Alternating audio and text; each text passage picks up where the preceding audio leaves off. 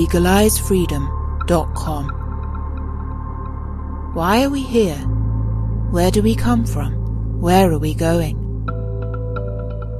From the nature of reality to the future of humanity. Listen without limits. Unchain your brain. Change your thinking. Change your life. LegalizeFreedom.com.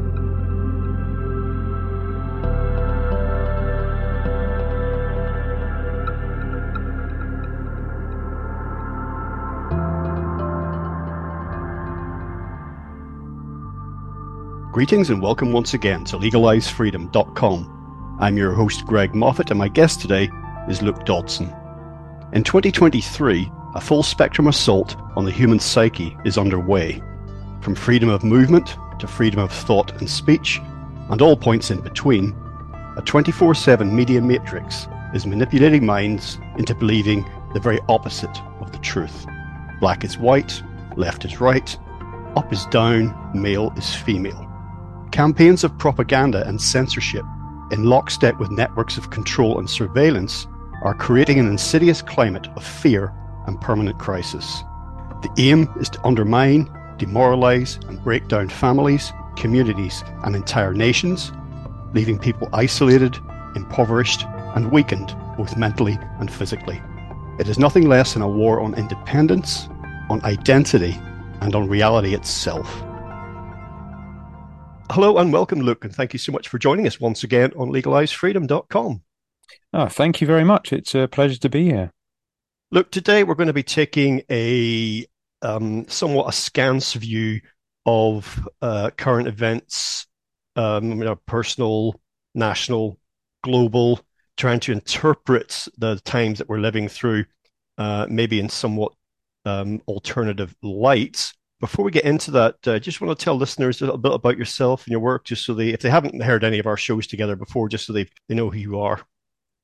Sure. So, my intellectual academic background um, was in the field of English literature. So, um, at university, I was looking at the way language works, and in the academic environment, that uh, is often reasonably constrained in what you can you can do with that. But um, luckily, I managed to um, uh, not end up in the uh, in the, the the ivory tower of academia. Not that there's anything intrinsically wrong with it, but the way it's going these days is a little bit uh, dicey for free thinking people, as I know many academic friends of mine can can tell me. Um, but I I have been putting that to use in the past sort of three years or so, um, getting back into writing and looking at the way in which language shapes uh, reality. And so I kind of started that uh, in 2020 when a lot of the climate stuff was really kicking in in terms of the the Extinction Rebellion protests, and obviously the COVID the COVID pandemic had just been declared. Um, and looking at the way way in which words like um, green, sustainable, carbon neutral, net zero, these sorts of words uh, have been manipulated um, and used, and even coined in some some cases to uh, manipulate people's perceptions of reality, um, and further than that, widening it out to you know ideas of transgenderism, uh, transhumanism. Um, the attack on farming, the um, the sort of ongoing uh, squeezing of everyday life and biological reality by um, uh, an overwhelming, a seemingly overwhelming uh, social and political force. But um, yeah, that that that's a seeming, uh, as as we will probably get into today. Uh, you're talking about how the power of language shape reality, and of course, it re- it really does and we we think in terms of language you know if we if you're trying to work anything out you, you so often i don't know about you but i'll basically hear my own voice talking inside my own head working mm-hmm. things through and if you don't have a word for something then in some ways it doesn't exist and i also thought it was interesting when you say that the that the pandemic was declared Mm. Um, not that it happened as such. I mean, whatever you think about the events, but you used the word it was declared, and it's kind of like, in a way, there wasn't a pandemic until the, the uh, telly box in the corner said so. You know. Yes. Well, this was the odd disconnect between people's lived experiences of reality and the uh, the the linguistic framing, kind of narrative framing, it might be better to say that that was placed around it. So you would talk to people and, and they'd say, "Well, you know, it's really bad out there. The hospitals are overwhelmed, and you know, I I have a friend of a friend who works in the NHS, and you know, she says that that they're they're just they're they're they're completely overwhelmed. You go, well, what about all these videos that are coming out of nurses that are dancing in empty corridors? Um, what about the statistics that show that, in fact, that in 2020, anyway, was the death rates really weren't significantly different from from the five year average or the 10 year average, or uh, you know, really, it was perhaps not not much worse than a normal, uh, or a, perhaps a reasonably bad flu season. You know, I'm not going to say for certain what was going on there. There are many different views on COVID and what it is, and whether it was even a virus. Ah, uh, but look, your your your problem is that you're you're reality based. You see. I can't remember which US politician said that. I know it was Karl Rove that said um, the neocon infamous one you know, kind of we create when we act, we create our own reality. But there was definitely one of them. One of them talked about political um, or socio-political opponents being reality based, and this was like meant to be a smear on them. If you see what I mean, um, I'm going to refer, yeah, plug for my own stuff. I'm going to refer listeners to a couple of vlogs that I did during the pandemic phase. I, I mean, I did about a dozen, but one is entitled "Words Are Weapons." Don't hex yourself which is about the power of language and, and how you call you can take a phenomenon or a thing, whatever it is, call it one thing and it that that defines it. Call it something else, a different arrangement of the alphabet, and then in, in some people's minds, it, it the thing itself changes. Mm. Of course, it can't. And the other video was COVID nineteen. Where exactly is the pandemic? Question mark. And for me, that was so fascinating because um, I got a um, criticism for saying there wasn't a pandemic, but what I was exploring in that video was an idea that I mean I'd love to write a book on, which was if I relied solely on the evidence of my own five senses, at no time did I see any evidence for a pandemic. Mm. Now, all I, I'm, I realized I said in the video, uh, you know, we couldn't travel very much, we couldn't travel very far you certainly couldn't just walk into a hospital and check it out. There was a few journalists who tried that, and they they got their comeuppance pretty fast when they tried just to walk in with a camera. But I was simply saying, no matter what took place around the country, around the world, no matter what the experiences of all these other billions of people, for me personally, and obviously some other people, I saw no evidence for it. And to me, that's just interesting. It's not a conspiracy theory. It's just interesting that uh, my eyes, my ears, my nose. It was like at no time during that was there evidence for it. Everything that would signal that there was something going on uh, was media, even if it was footage of people falling over in the streets in China or images of ambulances racing around the place. It, that's still what that was. And mm. if you took it at face value, that in itself wouldn't constitute evidence. It wouldn't stand up in court. Let's put it that way. Mm, mm. Well, it's interesting, isn't it? Because now the evidence of something happening seems to be the the number of people that are dropping dead or getting ill, or the number of gigs that have been cancelled because music- musicians are um, coming down with mysterious illnesses and such like. Um, and in the the local town nearest to me, you know, last last winter there was two people dropped dead of of um of stroke related sort of heart related uh, cardiac incidents. Um within the community of people who ran shops and you know their their partners and wives and husbands and everything. Um and more and more people here and there it's not like everyone it's not like a sort of zombie apocalypse film but it's just you suddenly go, there's a lot of people getting sick and dying at the moment, but the media's not talking about a pandemic. They're talking about all the other things that that are apparently going on. Um, so yeah, and that obviously that that brings up the um, the, the thorny issue of the vaccines, um, which you know we can we can go into. And I I'm probably not the best person to speak to about it because I, I, I haven't really been paying much attention to the science.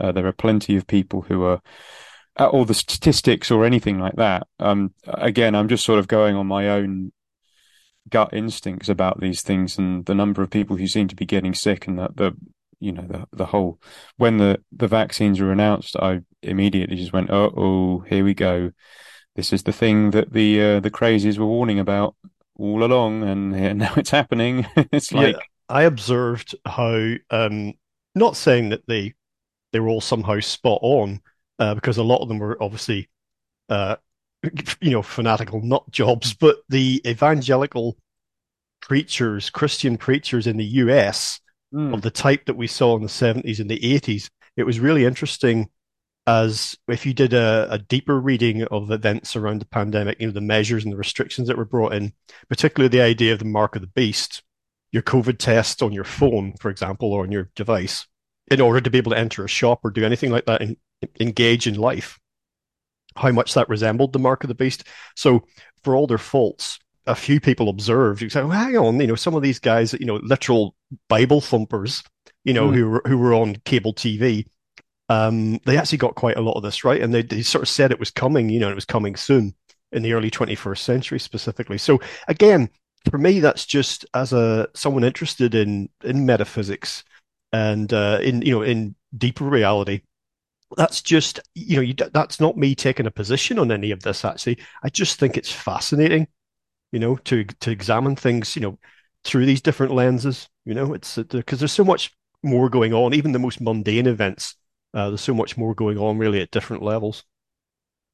Yes, yes, which which brings us to the metaphysical dimensions of what's been going on as we've been we've been discussing together recently um, and and you know many many of your recent conversations have been been moving towards this as well uh, on legalized freedom, and a lot of mine as well with with my blog.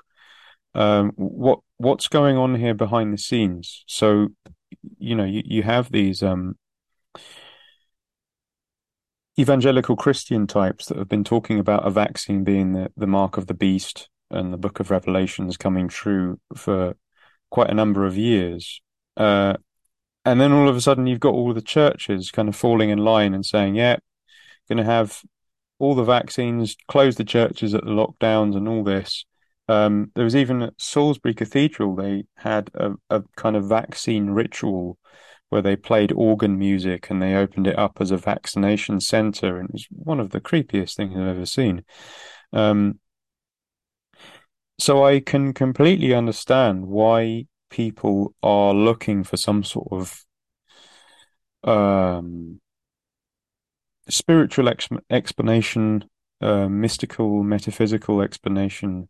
Um, and, and recently, you know, Naomi Wolf got a lot of attention for this article she wrote about uh, the ancient gods. Have the ancient gods returned? And and um, I've written a response to it recently, um, and uh, I'd also be interested to hear your own thoughts on on that. Uh, as you know, obviously you've had quite a quite a wide range of people on on your show, um, and you know you, you definitely aren't going to be um, constraining yourself to the line that this is you know one dogmatic vision of reality is uh, the correct one and the, you know that this is the right way and anyone who doesn't follow this is a you know that that's just not really what you or I are really about.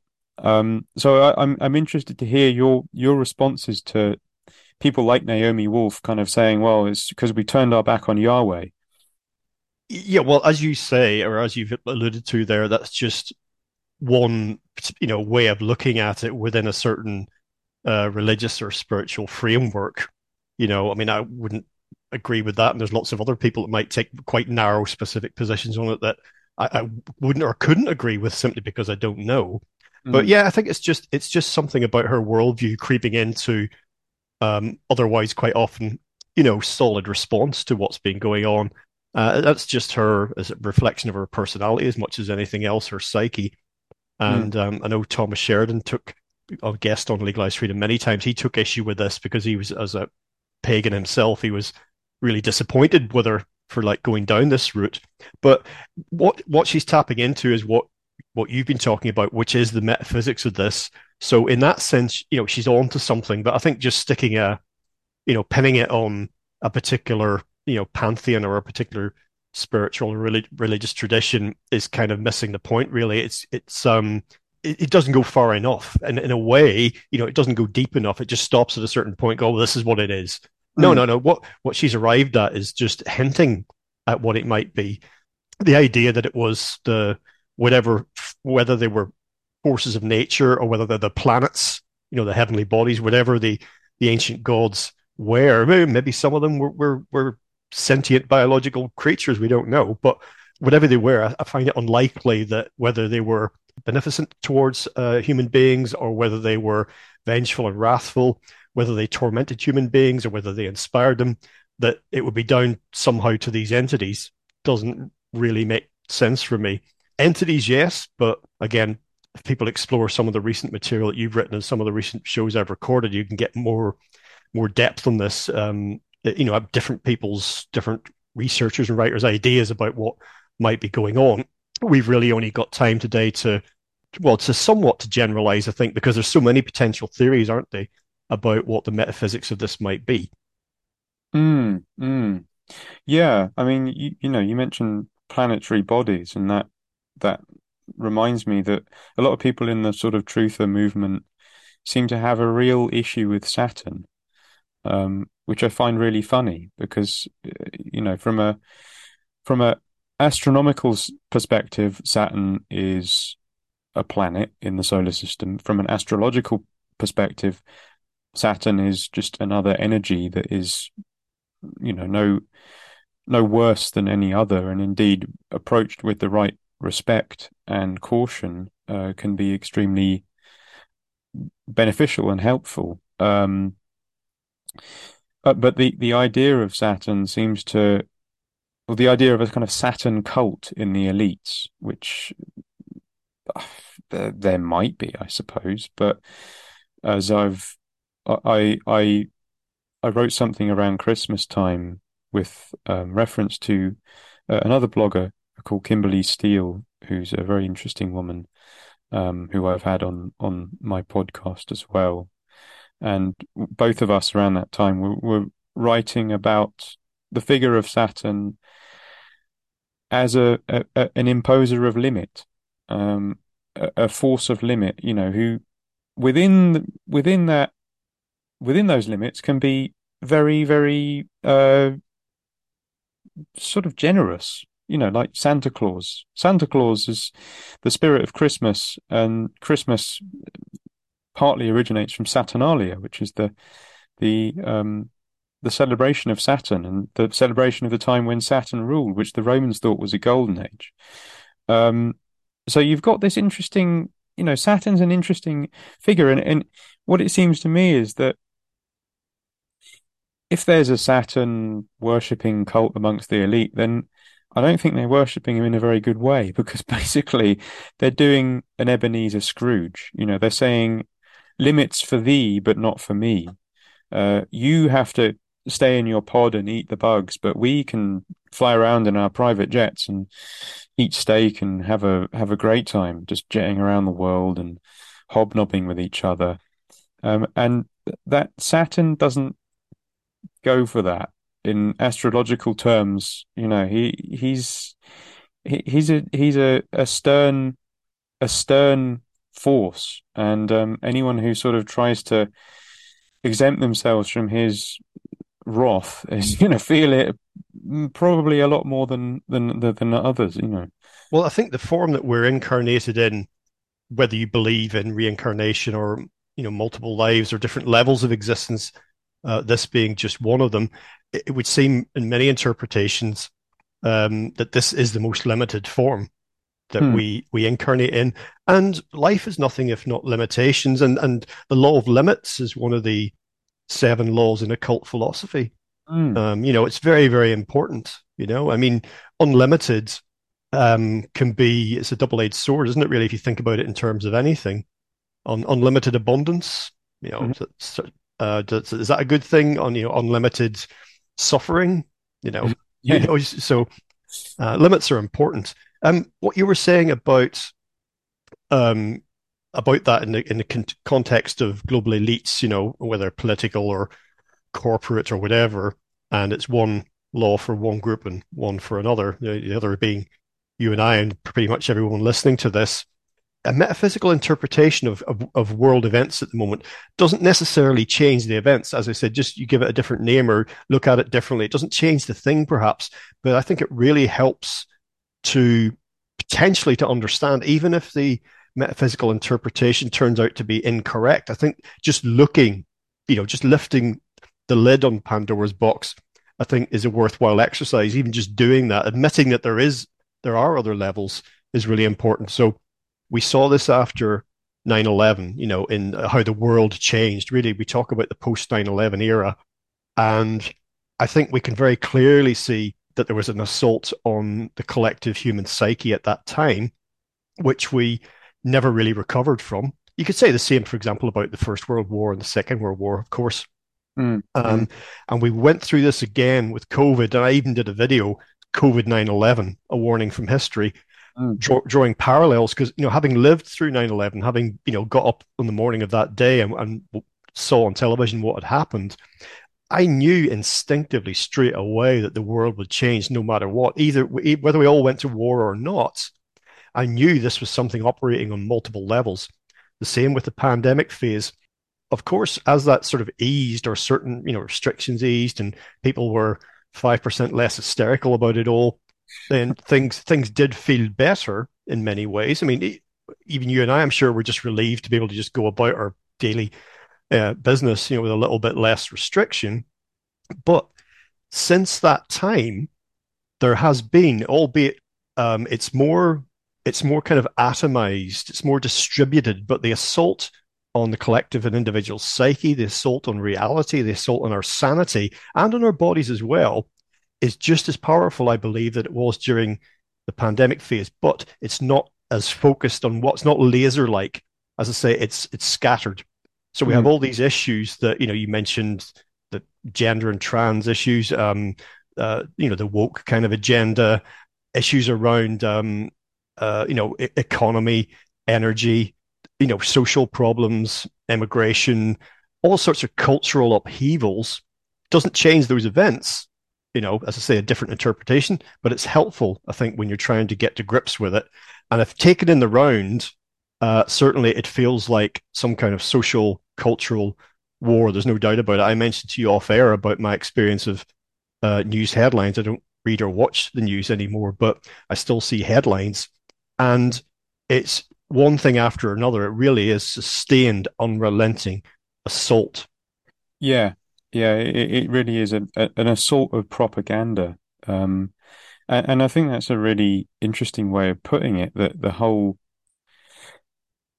the whole thing has become much more dispersed. And it's I, I agree. I what it feels like to me is that there's a certain pulling back and regrouping. So we had the 2020 which was this sort of you know wallop just bang here's a thing to be afraid of. Stay in your homes until there's a vaccine. Here's the vaccine. You know 2 billion shots 3 billion shots whatever it is now. Now they're kind of like oh right well that things probably we probably milked that thing enough now. They're having to burn all these doses of the vaccine. The truth about the vaccines is still very much up in the air, but the evidence coming out doesn't look good, and it's increasingly coming out in the mainstream media. They're using people like Woody Harrelson, um, and and to to a certain extent Russell Brand, I think, not to impugn anything about their own personal motives, but it seems to me that they're being allowed a voice now to in the the mainstream public eye to uh, voice questions about the pandemic, about the the um, the vaccines, as a kind of you know what they call a limited hangout, a kind of like just slowly step back from that and let's regroup and find something else, um, assuming that there isn't another faction or factions within the elite, within the media info sphere, you know, that aren't also trying to gain control by attacking that narrative. You know, they may have been against it all along. Who knows? Um, well, it's, it's, one thing. It's one thing to be against one elite group. It's another thing to be, uh, you know, in defense of you know the wider society, the victims of said propaganda. Yes, yes, which is you know why I I I I won't sort of second guess the motives of these people within the mainstream who are talking about that, whether it's Andrew Bridgen or um, um, Russell Brand, or I just don't know because I don't know these people personally, so I can't really get even a, a, a sort of embodied reading of them. But certainly, um, feels like there's a, a pulling back and a, a regrouping. Right, where should we go next? What should we what should we pull out next? Yeah, it know? does feel like that, doesn't it? It's kind of like um, normal service or abnormal service will be resumed as soon as possible. In the meantime, here's some music, you know, and that's all, all of the nonsense that we're seeing now. You mentioned Russell Brand. I think one of the reasons why, and David Icke sprang to mind straight away. I think one of the reasons why Icke has never ever been even close to being allowed. I mean, the Channel Four made that documentary a few years ago, actually, which was interesting. David Icke, uh, was he right? But he's never even come close to being allowed that limited hangout because they just can't control him. Icke, having met him and, and worked with him for a while, I think he's a genuine article. No matter what you think of his views, I mm. think hmm. he's I think he's a sincere guy, and I think someone like Russell Brand um, is absolutely controllable. Mm, mm. Yeah, there's a there's a slickness about Russell Brand, isn't there? Um, you know, I've not met Russell Brand. I I have come close to meeting him, and I've known I know people who have met him, and yeah, I mean, his name says it all. He's the Russell Brand. You know, he's a super slick communicator, um, quite a, an imposer in conversation sort of talks like this really fast and he just steamrollers over everyone else and he just keeps going. Come on, mate, just chill that's, out. That's, that's actually a very good impression. Maybe I should, uh, yeah, go into Russell Brand impersonations in the. yeah, we'll have a an internet to work with in the future. Yeah. Well, talking about um, some of the aspects of what's or you know of current world events, and we've been talking about this metaph- metaphysical dimension, a lot of the even at a superficial level um, issues such as you know gender and trans and the, the woke thing and um, immigration issues, a lot of social cultural, let's just say, seems to be built around. And you you you mentioned farming actually at the top of the hour.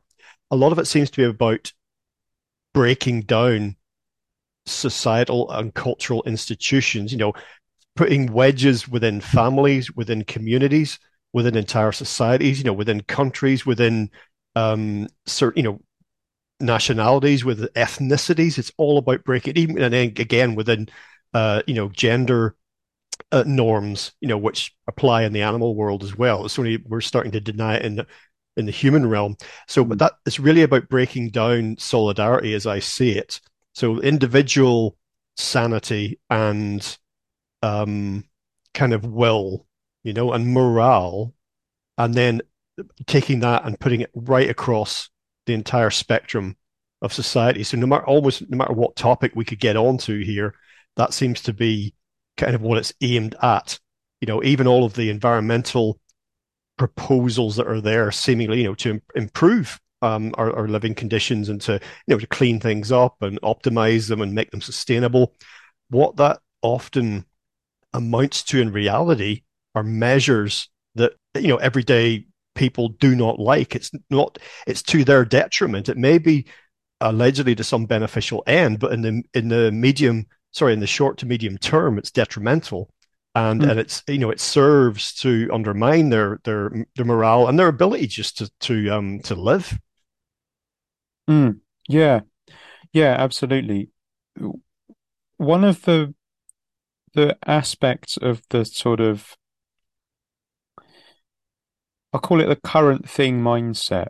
You know, the I don't want to call it normie or NPC because that's a little bit derogatory. Um, I don't want to judge a person, a type of person, or create a sort of again a schism, uh, you know, a division within society, which is what all of these these campaigns are basically all about anyway.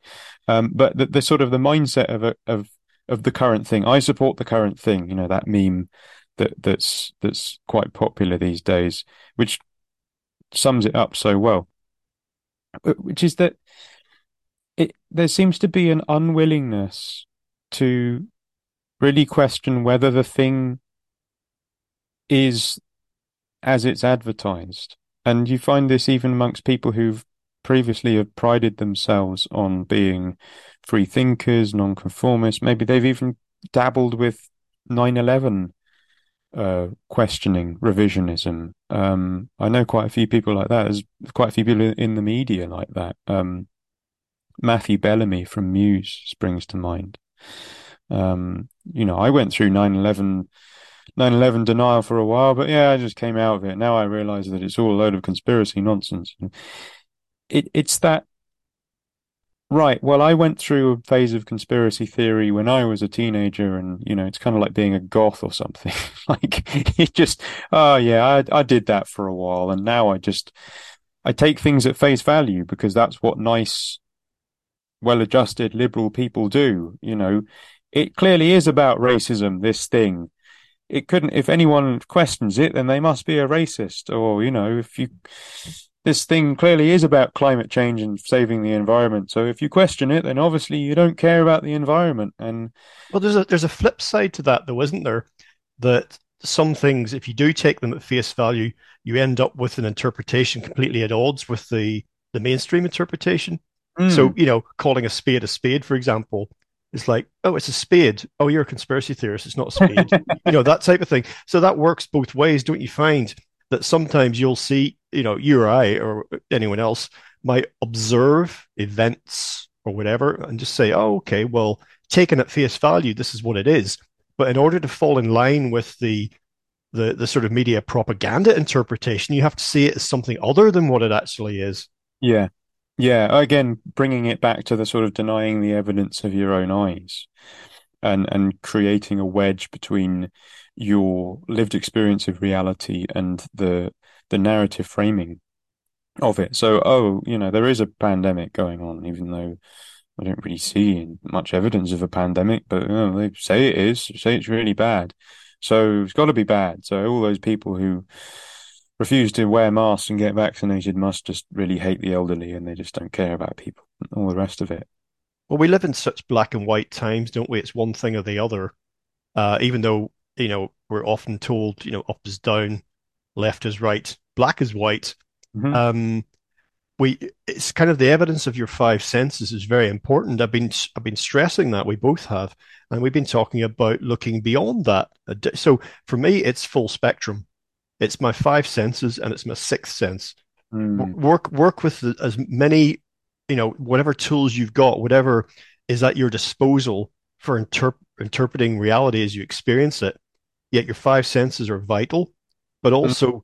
don't deny that which we are told has no validity, which is your your your gut sense, your intuition. Mm. That's so important. And the, mm. the whole point is balance. And I think we're living in very unbalanced times. If you rely solely on your intuition for everything, sometimes it'll work, sometimes it won't. Ditto, if you only rely on your five senses or what's on the TV or what's on the internet, that's not going to serve you well all the time either. So it just seems like, like these things are mutually exclusive in many people's minds. Well, of course, they're not, you know. Mm, mm. Well, I'm reminded of Jung's uh, categorization of um, the personality types as being the, the I think it's intuition, sensing, feeling, and thinking. Uh, and I can't remember quite remember how they. I think sensing and feeling and intuition and thinking might be sort of two um, two binaries bunched together. But um, all of those, or however you you pass out all of the means, epistemological means of apprehending reality, whatever reality is, that you you kind of need to use them in a full spectrum way, as you say. You need a bit of intuition. You need a bit of, you know, intellectual thought. Uh, you need to take what other people say on board. Um, but you can't believe everything that they say either. You know, if you just sort of only believe in your own interpretation of re- events, regardless of what other people tell you, regardless of what evidence comes up, and you just go out, then you end up, you know, one of those, one of the people who wanders up to people who wander up to you in the street and start telling you about how they uh, they just you know they just had a cup of coffee with Ringo Starr or whatever, um, and you're just completely on your own, you know. And but also you've got to have a little bit of willingness to step away from the the apparent consensus reality, which often hasn't got much to do with reality these days. No, that's certainly the case. As I said before, it's like the, there's the, the world of the news headlines and then the what, what I call the the hair helmet guy, which is you know a newsreader or a politician who've got like one of those haircuts that looks like if they turn their head suddenly that the hair will stay in the same place. You know, it's it's like it's just resting on there. So the hell, hair helmet brigade tell us one thing, you look out the window, it's the other. It's like that the rain is beating against the window, but uh, your weather app on your phone says it's sunny.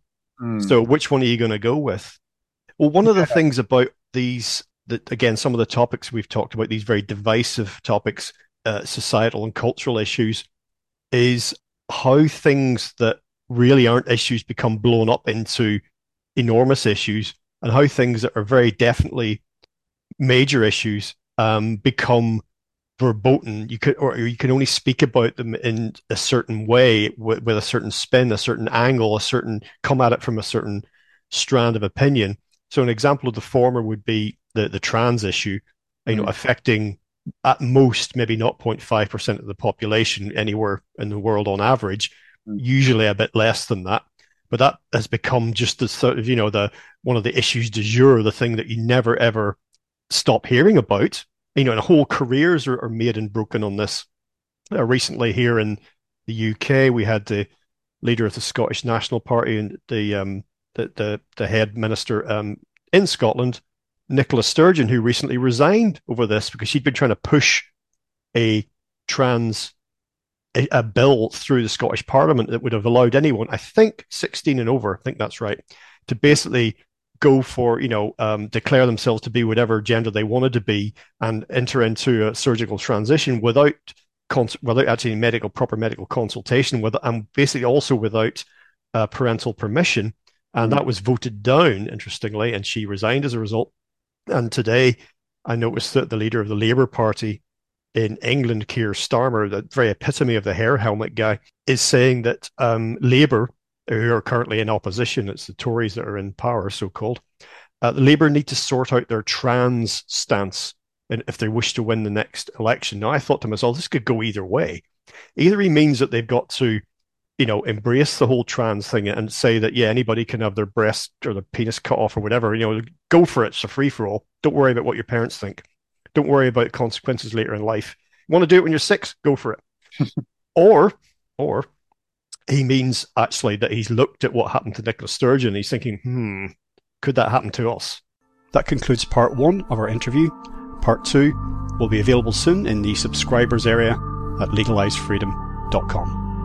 Legalisefreedom.com